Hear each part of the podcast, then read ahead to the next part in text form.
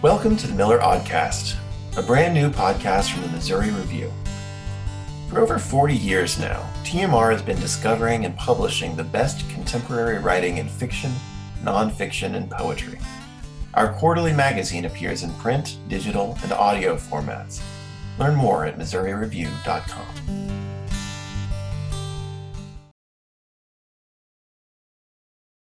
Jim Vockler Whyte is a writer and editor whose work has been published by Tin House, Confrontation, Vice, The Lifted Brow, and VoiceWorks.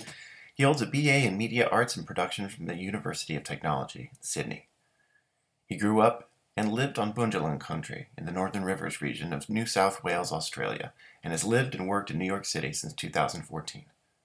His website is www.jimvocklerwhyte.com. Jim Vockler Whyte's The Shrinking Island isn't for the faint of heart. This eight minute short prose piece uses expert sound effects and mixing to bring to life a disastrous and murderous family vacation, told through the eyes of a child who didn't want to be there in the first place.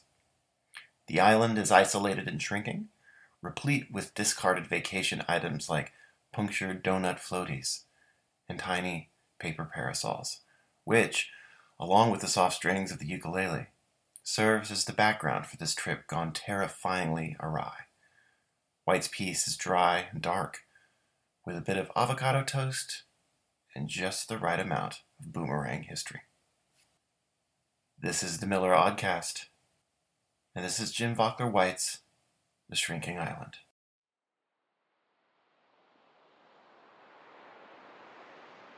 The Shrinking Island.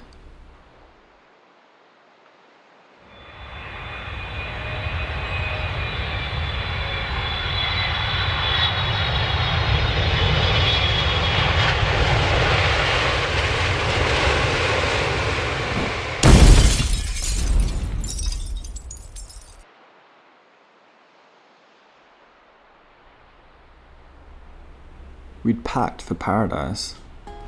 It was supposed to be a destination. The brochure promised the ultimate family vacation. Our plane stalled halfway. We never made it. But the promise was kept. Our family was ultimately vacated.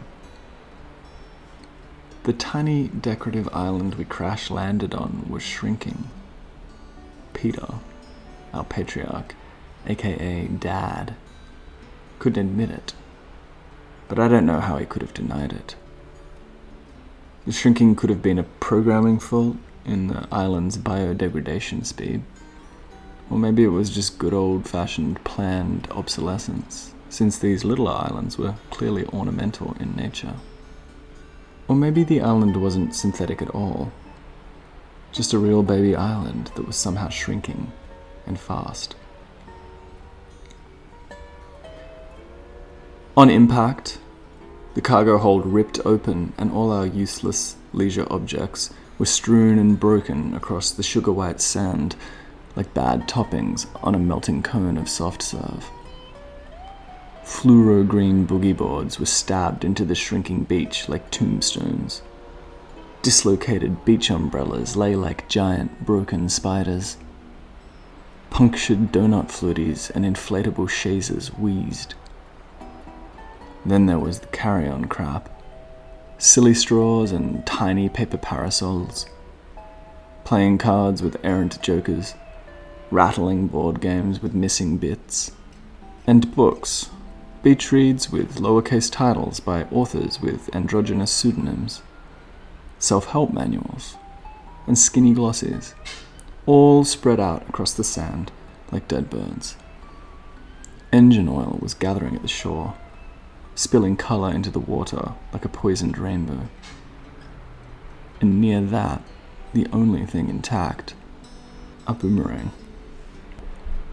Don't forget the damn boomerang, Peter had said before takeoff, and then added, all dad like, or it'll be a decision that'll come back and bite in the butt.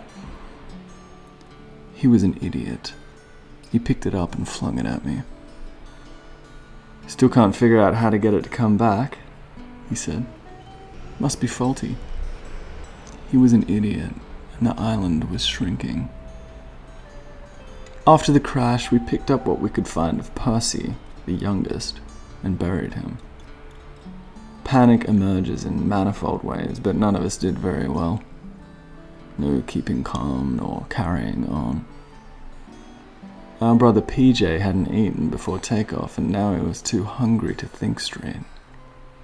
He tried fishing, but the shore kept receding. He was starving, he said, literally starving. But the sea was a long throng of blue time, where the seconds became like the fish, uncatchable moments swimming out and away from each other. You're losing it. I said. I'm finding it, he snapped back. I was scared he'd try to cannibalize the rest of us in our sleep, probably me first. But after the first hungry, shrinking night, I found PJ hanging from one of the decorative palms, not swaying in the nothing breeze. Back at the crash site, I found a few avocados in a plastic bag. I had a shattered feeling that first morning, but it was mostly for Penny, my twin. After Percy and PJ, yes, I've renamed us for protection from embarrassment. After Percy and PJ, Penny went mute and climbed trees. My twin sister from the same stupid mister. Although I used to think I was less Peter and more Mum. I don't think that anymore. After the crash, Mum got a bit repetitive. Her phraseology was as shrunken as the island. It's all my fault, she kept saying. We need to build a house or something, Peter said. Ride it out, wait for help. There's no time. We need to leave, I said, pointing out at our big, blue, obvious deaths. We're staying put, he said. We stick together as a family. Here, have an avocado. I devoured it and asked for another. He chuffed bitterly. Your generation and your avocados. I bet if there was an avocado tree on this island, you'd keep it for the food instead of felling it to build a shelter, wouldn't you? No. I'd take the timber and use it to build a raft to get off this shrinking island. You would not, he laughed. You'd just keep slathering avocados onto sourdough and shoving it into your face until you're broke. You'll never own property, you know. When are you moving out? he asked. We're going to die, I said. We're already dying. I pointed urgently at the shrinking shoreline. Just tides, he said. Just a bit of weather. That second night, I pleaded with Mum to help me escape, but she shook her head. It's all my fault, she said. I want to say she was just being too hard on herself. But the next morning, she shook my sister Penny from the tree she'd climbed and brained her with a coconut. It's all my fault, she said. On the last morning, I left. I managed to patch the inflatable chaise and get it floating. The island was disappearing so obviously now that it seemed to resemble time itself, like a clock whose hands erased it. Mum tried charging out into the waves after me, but only made it a few strokes before she slipped under and disappeared.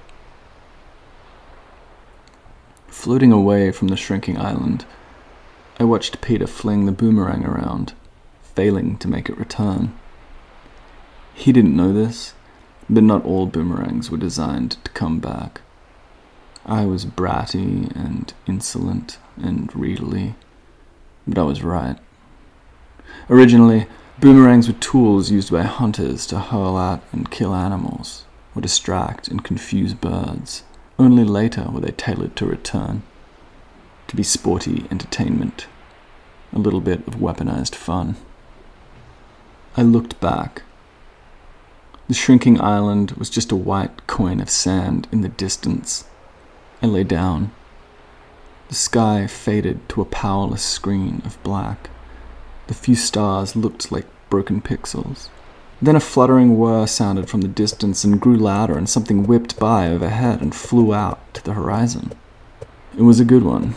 I watched it fly. Peter had finally figured it out. Some things never come back. You throw it out, you let it go. A deadly message hovering.